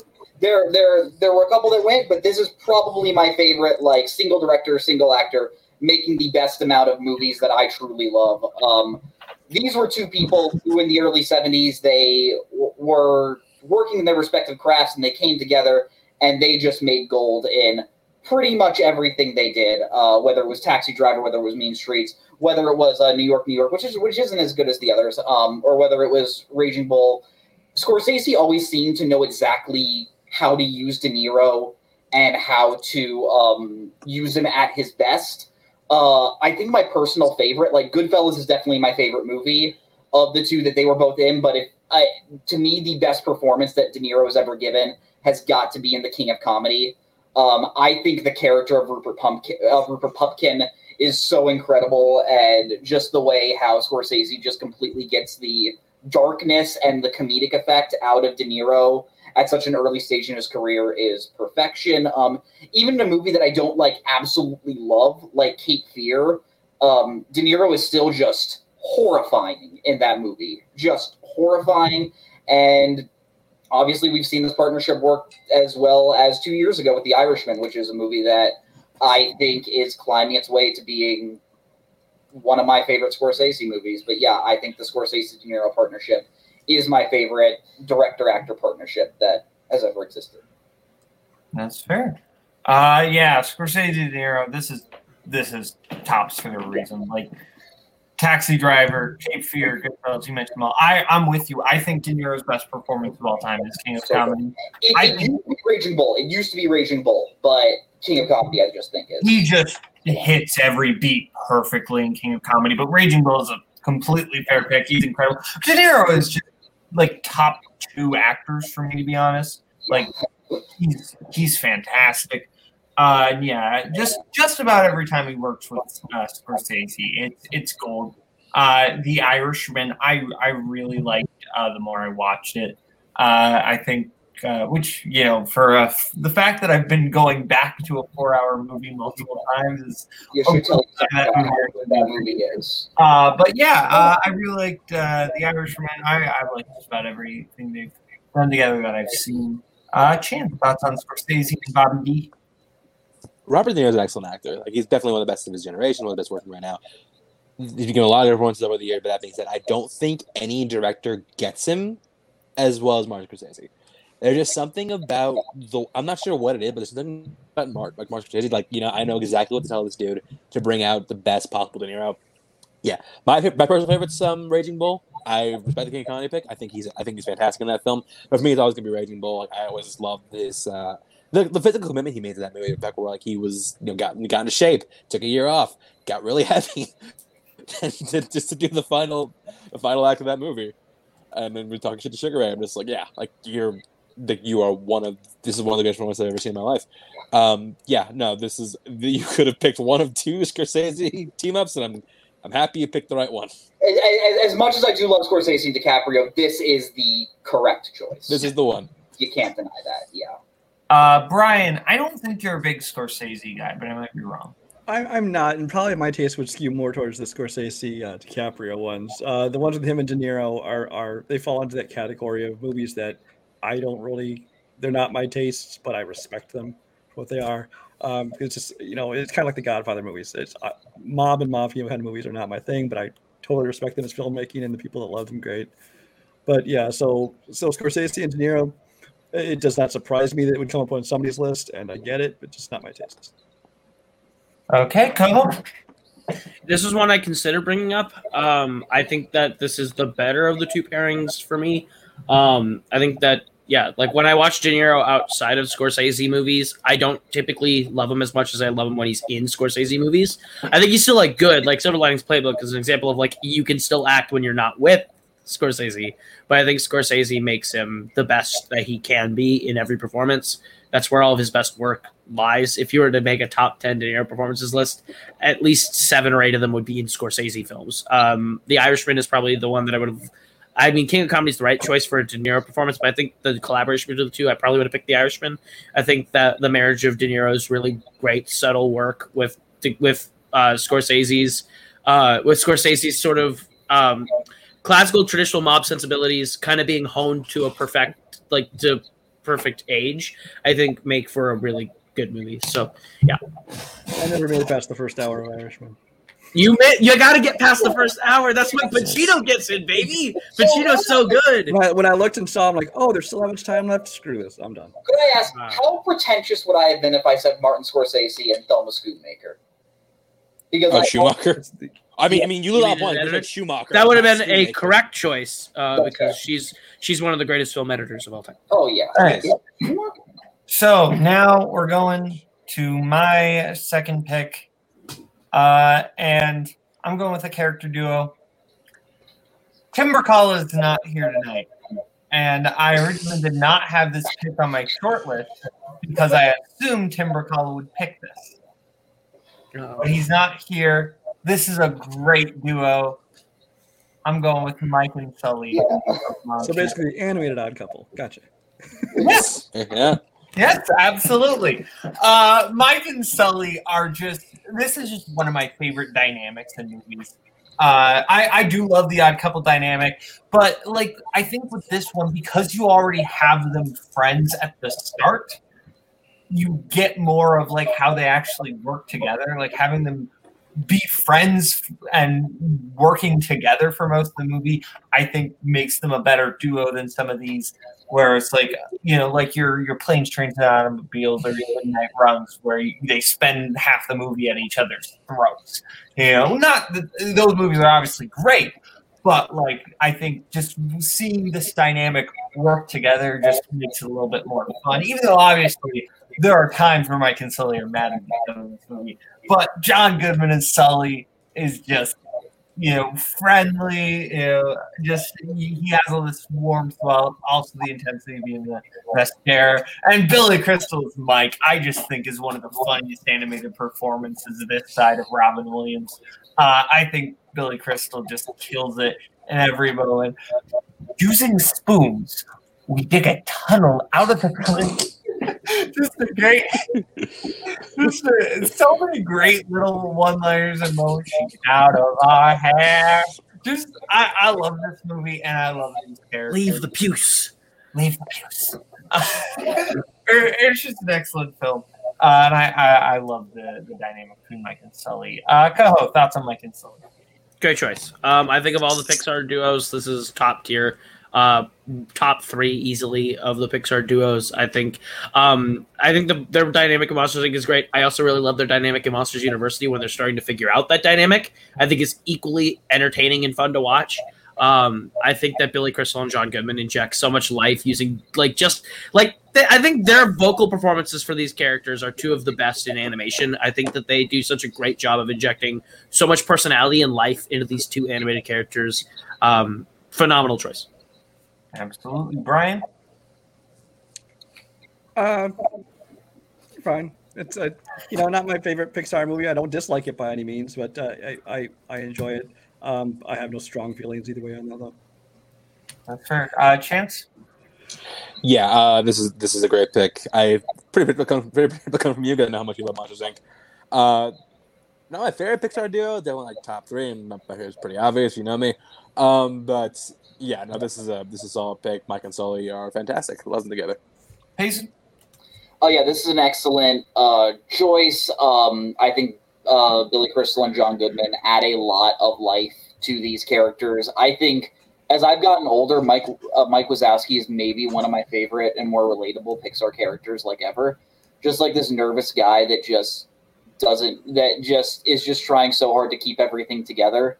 And I still think one of the funniest ongoing jokes is him always being covered on every single publicity thing. I think is a very like I'm on the cover of a magazine.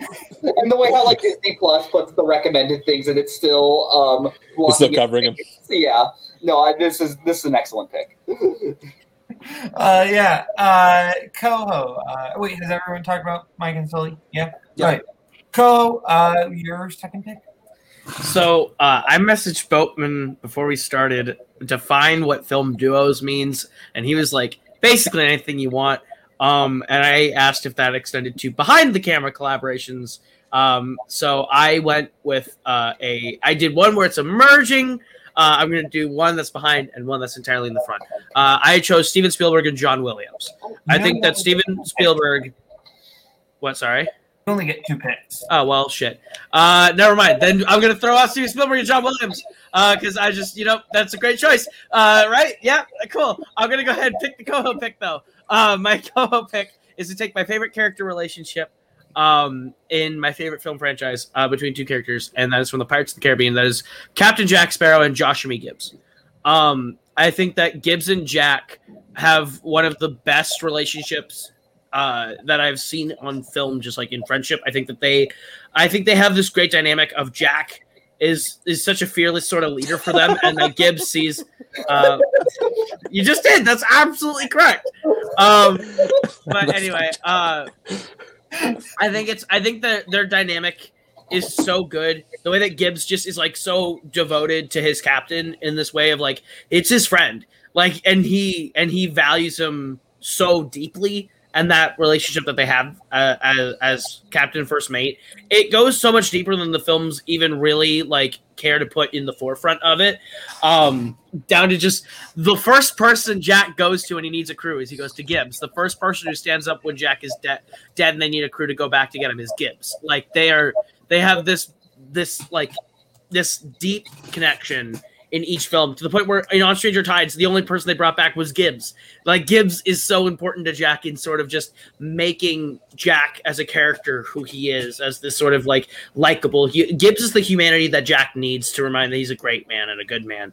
And Gibbs, uh, and Gibbs is is is maybe my favorite supporting character in all Pirates of the Caribbean. I think he is a character that doesn't get a lot of love or shine um, in terms of just like he's.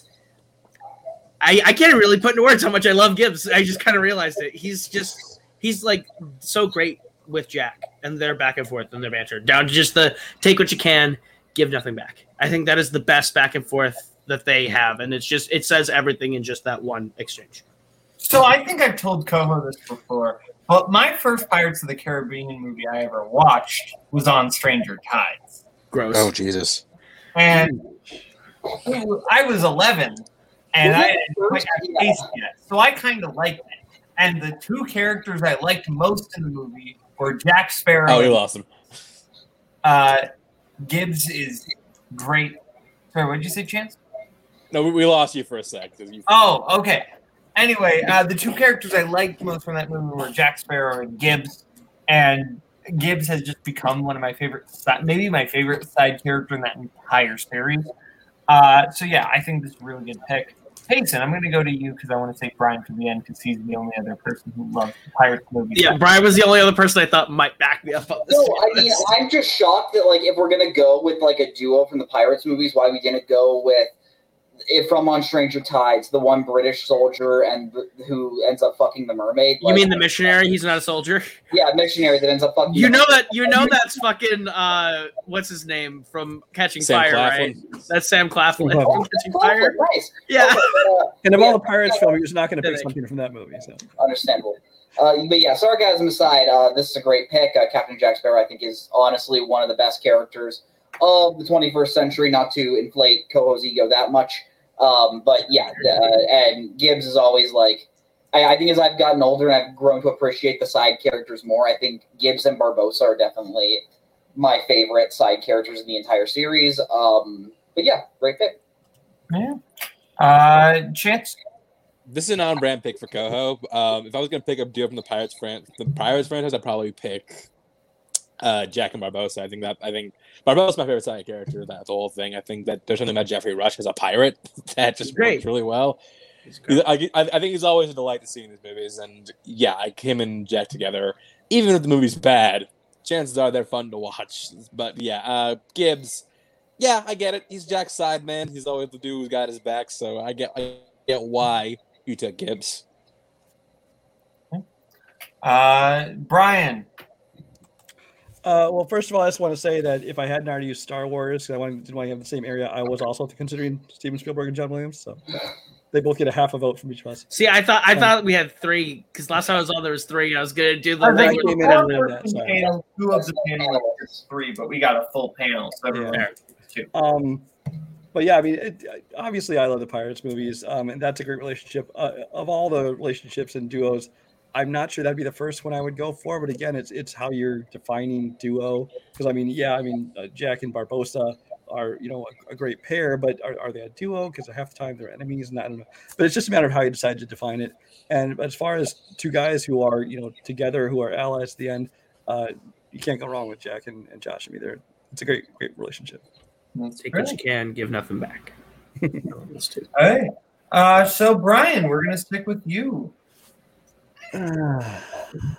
um, yeah, I'm going to go with an actor director combo. Um, and it's not anything you would guess from me, but there, there's certain uh, with a lot of directors. There's like a certain actor who seems to get them, who seems to be able to like deliver their their movies, their performances, their dialogue perfectly. Um, just as an example, this is not my pick, but like Kevin Smith movies, a lot of people in Kevin who just sound like they're reciting this odd dialogue of a script, but somebody like you know Jason Lee kind of has the right tone where he gets what Kevin Smith's going for.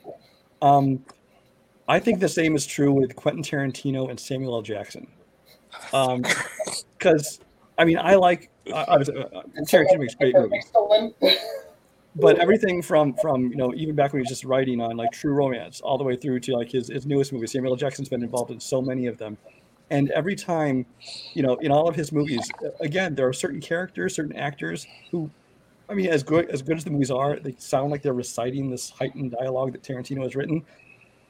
Uh, Samuel L. Jackson makes everything sound completely natural. He creates these characters. He he gets what what uh, Tarantino's going for, and he just uh, is able to really embody those characters uh, that that Quentin writes for him. And every time, whatever you think of the different movies, his performance from the smallest cameo to the biggest role is knocks it out of the park. That's fair. Uh, yeah, I I do really like uh, a lot of Tarantino movies, and Samuel L. Jackson gives some of the best performances. Obviously, Jules Pulp Fiction, great. I'm a Jackie Brown defender, and I think his performance as Ordell and Jackie Brown is really underrated. Just kind of this. Yeah, like seeing Samuel Jackson kind of play borderline unstable, at least towards the end, and like he, the way his dynamic between uh, him and uh, De Niro. I love the "You Shot Melanie" scene is just one of the most like funny, tense scenes in a movie. Uh, as, and he's great. In that. He's great in Django. Um, I, I, I like uh, Samuel Jackson in just about every Tarantino movie. Uh, great and great and Hateful Eight. Uh, Payson. Yeah, you, you mentioned it. Uh, you say you're a Jackie Brown defender. I'm a Hateful Eight defender. I love that movie so so much, and I think Sam Jackson, aside from Jules, that is his best character as Major Marquis Warren. Um, you know, you're Brian is totally right. Of all the actors, I think Jackson gets his Tarantino's dialogue the most, and just knows the amount of energy that you need to make it work. Um, yeah, from whether it's Rufus and Kill Bill Volume Two, whether it's Steven and Django Unchained, I think I, I I I can tell you something about every single Jackson character in all of Tarantino's movies, and yeah, this is one of the better um, actor director pairings, and yeah, great pick. Uh, Chance. Yeah, this would have been my next pick if uh, Brian didn't take it. But yeah, I think that when you look at Well, we'll switch. Oh. you can have that. I'll take Riggs and Murtaugh. There we're good. trade, trade complete, and I get a first round pick next year. Uh, but no, uh, I think that it's interesting as duo came together because it, it- initially Samuel Jackson auditioned for Jeff for um, Reservoir Dogs. He didn't get it, and then like Tarantino decided to write his, a character's next film specifically for him. That's how we got Jules Winfield. Um, and yet you can see that once he hit the once he hit a Tarantino movie, like the all, bet, all bets were off. This was going to be like his dude because yeah, like it kind of like what's with De Niro. Nobody gets Samuel L. Jackson like Tarantino, and same same other way. Nobody gets Tarantino dialogues like Sam Jackson. It's a very um, it's a, it's a relationship both works both ways, and I really do hope that if this next movie is his last, Samuel. Jackson at least gets to lead it because he should. He, I think he's earned it. Agreed. Uh, I love the Hateful Eight and his performance in the Hateful Eight. Uh, I think that's the one where he gets the chance to really lead a Tarantino movie and he kills it. Um, I think that is my favorite non Pulp Fiction performance he's given in the Tarantino uh, canon. Um, but I think he, I think he's a perfect fit for Tarantino. There's a reason why he keeps bringing him back, even in really small parts, like just in Inglourious Basterds, to read a voiceover. Like, yeah, I think, I think he just he fits so well that Tarantino just knows he can call his number and he'll always deliver. Uh, so great choice, one I considered. Absolutely. Okay, so now we go to Chance. I'm stuck between a character duo and an actor director. And I'm going to actor director duo because I just did a character duo already. And this is one that's relatively new. It's one that's still going right now. Uh, they haven't made a lot of movies together, but I do think we're going to look back at these two and think like this is going to be one of the great dynamics in Hollywood, at least of our, of our generation. I'm going Ryan Coogler and Michael B. Jordan. I think that it's a it's a it's a young combo. They've only made three movies together. I mean, Coogler's only made three movies, but Michael B. Jordan's been in every single one. And I do credit a lot of Michael B. Jordan's like star elevation to Coogler because he plucked him off of TV, put him in Fruitvale Station, was like, oh no, this dude is excellent. And then we saw what he did with Creed. He's great. What he did Black Panther. He's fantastic. Like these two, these two guys, they just they they mesh. And I, I, I mean, I, I do think like we're gonna look back and see this one of the great director actor combos because I I do believe like he make movies together, and I'm willing to like call my shot right now. I think, like eventually you'll see them make like a really like great drama. Coogler's gonna win Best Director, and Jordan's gonna win Best Actor for it. I I'm that confident that these guys are going to be a staple in Hollywood in the future. That is totally Yeah, as as stands right now, these uh, three movies all all knockouts in my book. That is totally fair. Uh, I haven't seen Fruitvale Station yet, uh, but I, I liked Creed and I really liked uh, uh, Jordan in uh, Black Panther. So I'm excited to see uh, more of them work together. Nathan?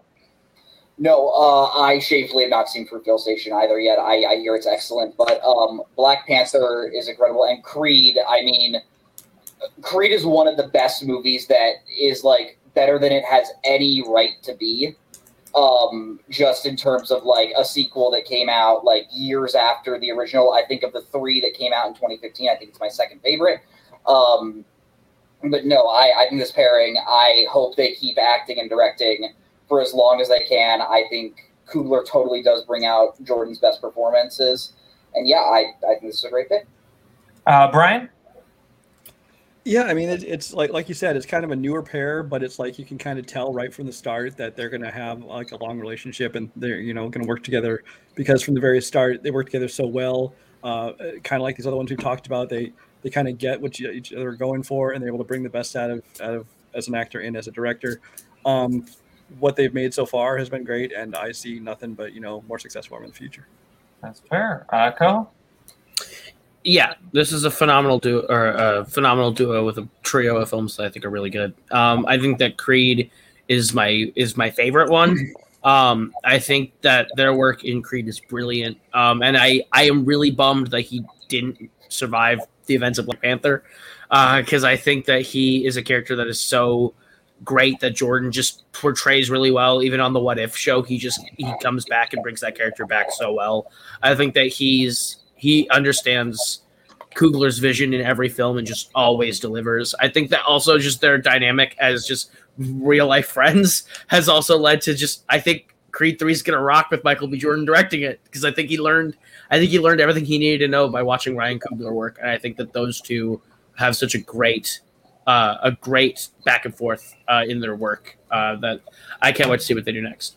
That is totally fair. Uh, so uh, that's everyone on Coogler and Jordan, right? Yes. Okay, so Payson, take us home. Yeah, um, this is about as easy as a final pick that I think I could make. I'm going with two brother. Uh, it, it is a directing duo, if you will. There you go. It is two Okay. brothers from Minnesota. They are my personal favorite directors. I am going with Joel and Ethan Coen, aka the Coen brothers. Uh, not Ethan Cohen, the writer of Garfield. I'm going with the Coen brothers.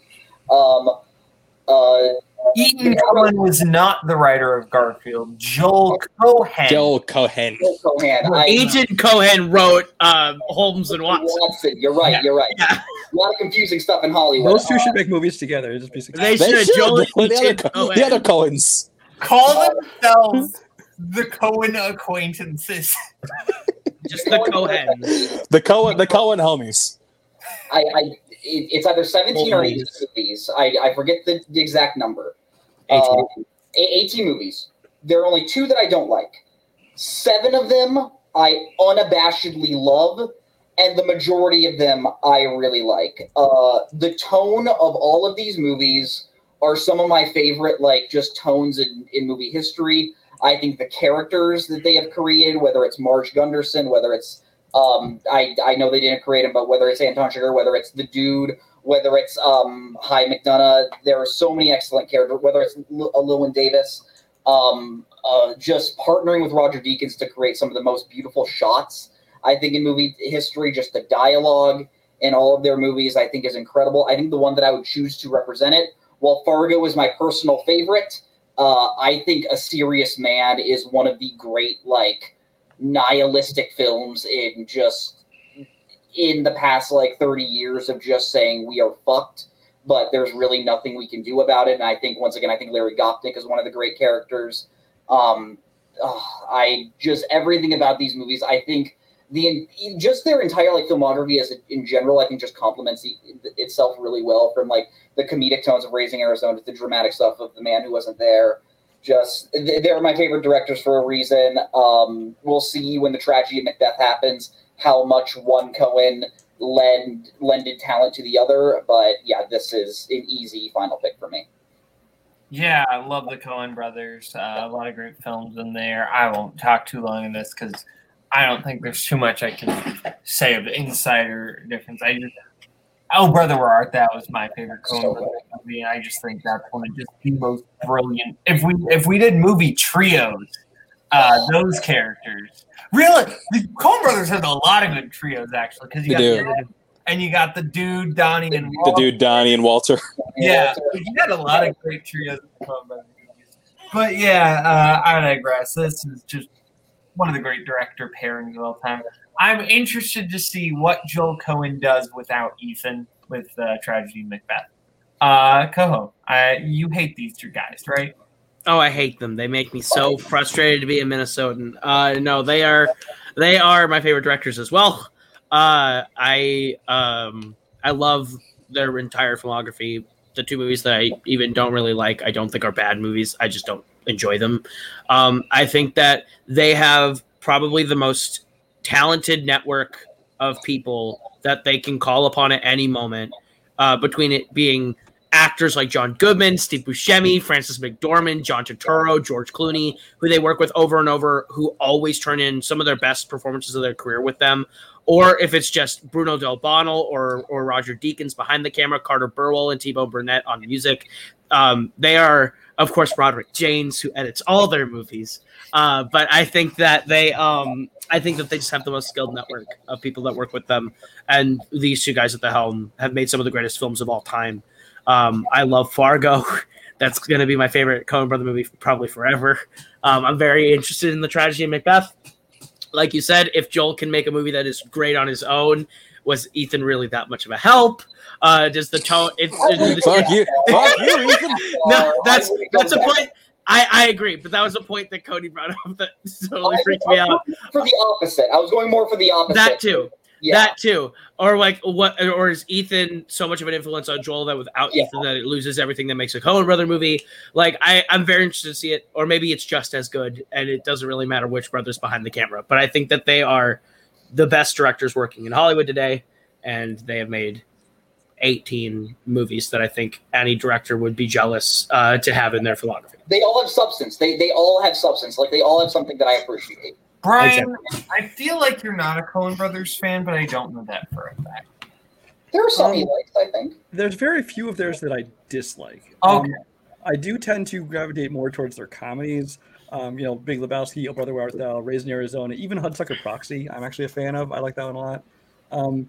So I mean, but there are dramas I like as well. Uh, Blood Simple being the one that jumps to mind uh, that I just watched recently for the first time this past year, and I really enjoyed that one. Um, but even the movies of theirs that I don't like as much, it, it- like I mean, I'm just repeating what you guys have already said, but you can really just feel that you- there's a certain feel to a Coen Brothers movie, and it's because they use a lot of the same people doing the doing the music, and they reuse a lot of the same actors, and it's it's just has that Coen Brothers feel to it, and I really, uh, for the most part, enjoy their films. That's totally fair. Okay, well, uh, that does round out the main portion of the show. Wait, oh, Chance hasn't said. Yeah, I'm like, I'm like, I'm gonna talk. Okay, cool. Sorry, nope, that's my bad. Go ahead, Chance. no, it's cool. But yeah, no, no, Big Lebowski's my favorite comedy of all time. I love the Coen Brothers. Uh, there's some that I like less than others. There's a couple that I don't like. Probably the same two that everybody else doesn't like. Um, but no, Um, yeah, I think that yeah, I, I think that these are two dudes who just they they it's it's kind of like you know watching like Wes Anderson or, or, or Paul Thomas Anderson movie. They just have like their own style that like you can instantly identify. Like, and it doesn't matter like who you are. If you see a you see the movie, like yeah, but these guys probably made this too. And yeah, I and speaking of, like I know, I know Joe Coen's doing his own thing. I would love to see Ethan Coen direct his own. I think he's doing a Broadway show actually. Yeah, Is he? Yeah, yeah. I, I, would, I would love to see what he like. I would love for them to like venture off and try things by themselves before they inevitably come back together and make another Oh, movie. yeah. But yeah, no, Coen Brothers, um, excellent directors. Probably the white zebra, the zebra white hor- hearse. Probably finally. It would be very cool to just see them make their own thing and like kind of have a competition, like who does it better on their own. That would be kind of cool. Yeah. Uh, but yeah, Ethan wins a Tony. Joel wins an Oscar. It's officially just a mute point. So uh, that does end the meat and potatoes of the show. Uh, but we have one more thing we've got to talk about the movie of the month. I know we had some bid people who basically didn't know they were going to be on the show until today. So if you didn't go, I don't think you saw the saw it. Ryan, have you seen Invasion of the Body Snatcher 78 within the last? So I was going to ask. I wasn't even sure which one won. Um, I, I again, I think it's one I've probably caught bits and pieces of on TV over the years, but I've never seen the whole movie. That's fair. Won't force you about. Chance, I looked on Letterboxd and it says you watched this movie like within the last month. I did. I, I, I didn't know it was movie of the month. I just I just watched it on a whim. Yeah, Hey! no, that's that's totally fair. Uh, thoughts on uh, Invasion of the Body Snatcher? I never seen it. I never seen it in full. I knew the ending because it, it had been like parodied and memed so much. Um, but yeah, no, that that movie is fantastic. I love the the look of the atmosphere. The paranoia is fantastic. Don Sutherland's great in it. Leonard Nimoy is kind of terrifying. like more terrifying than you think a guy who was Spock for like thirty years could be in a movie. And yeah, I think that there's a reason this became like a pinnacle of sci-fi filmmaking, especially in, in that era. Yeah, uh, def- uh, definitely, really, really solid film. Yeah, uh, if you watched last week, you know I didn't actually get to this one last week because we kind of had the movie the month. Uh, our show was early in the month last time, uh, but I really dug this movie. I watched it today, and I was really impressed. It's it's a horror movie and it's a sci-fi movie, but I think the true genre that this fits into is a thriller. Like this feels like the classic like 70s paranoia thrillers that the 70s do really well. Uh, and all the actors just sell it.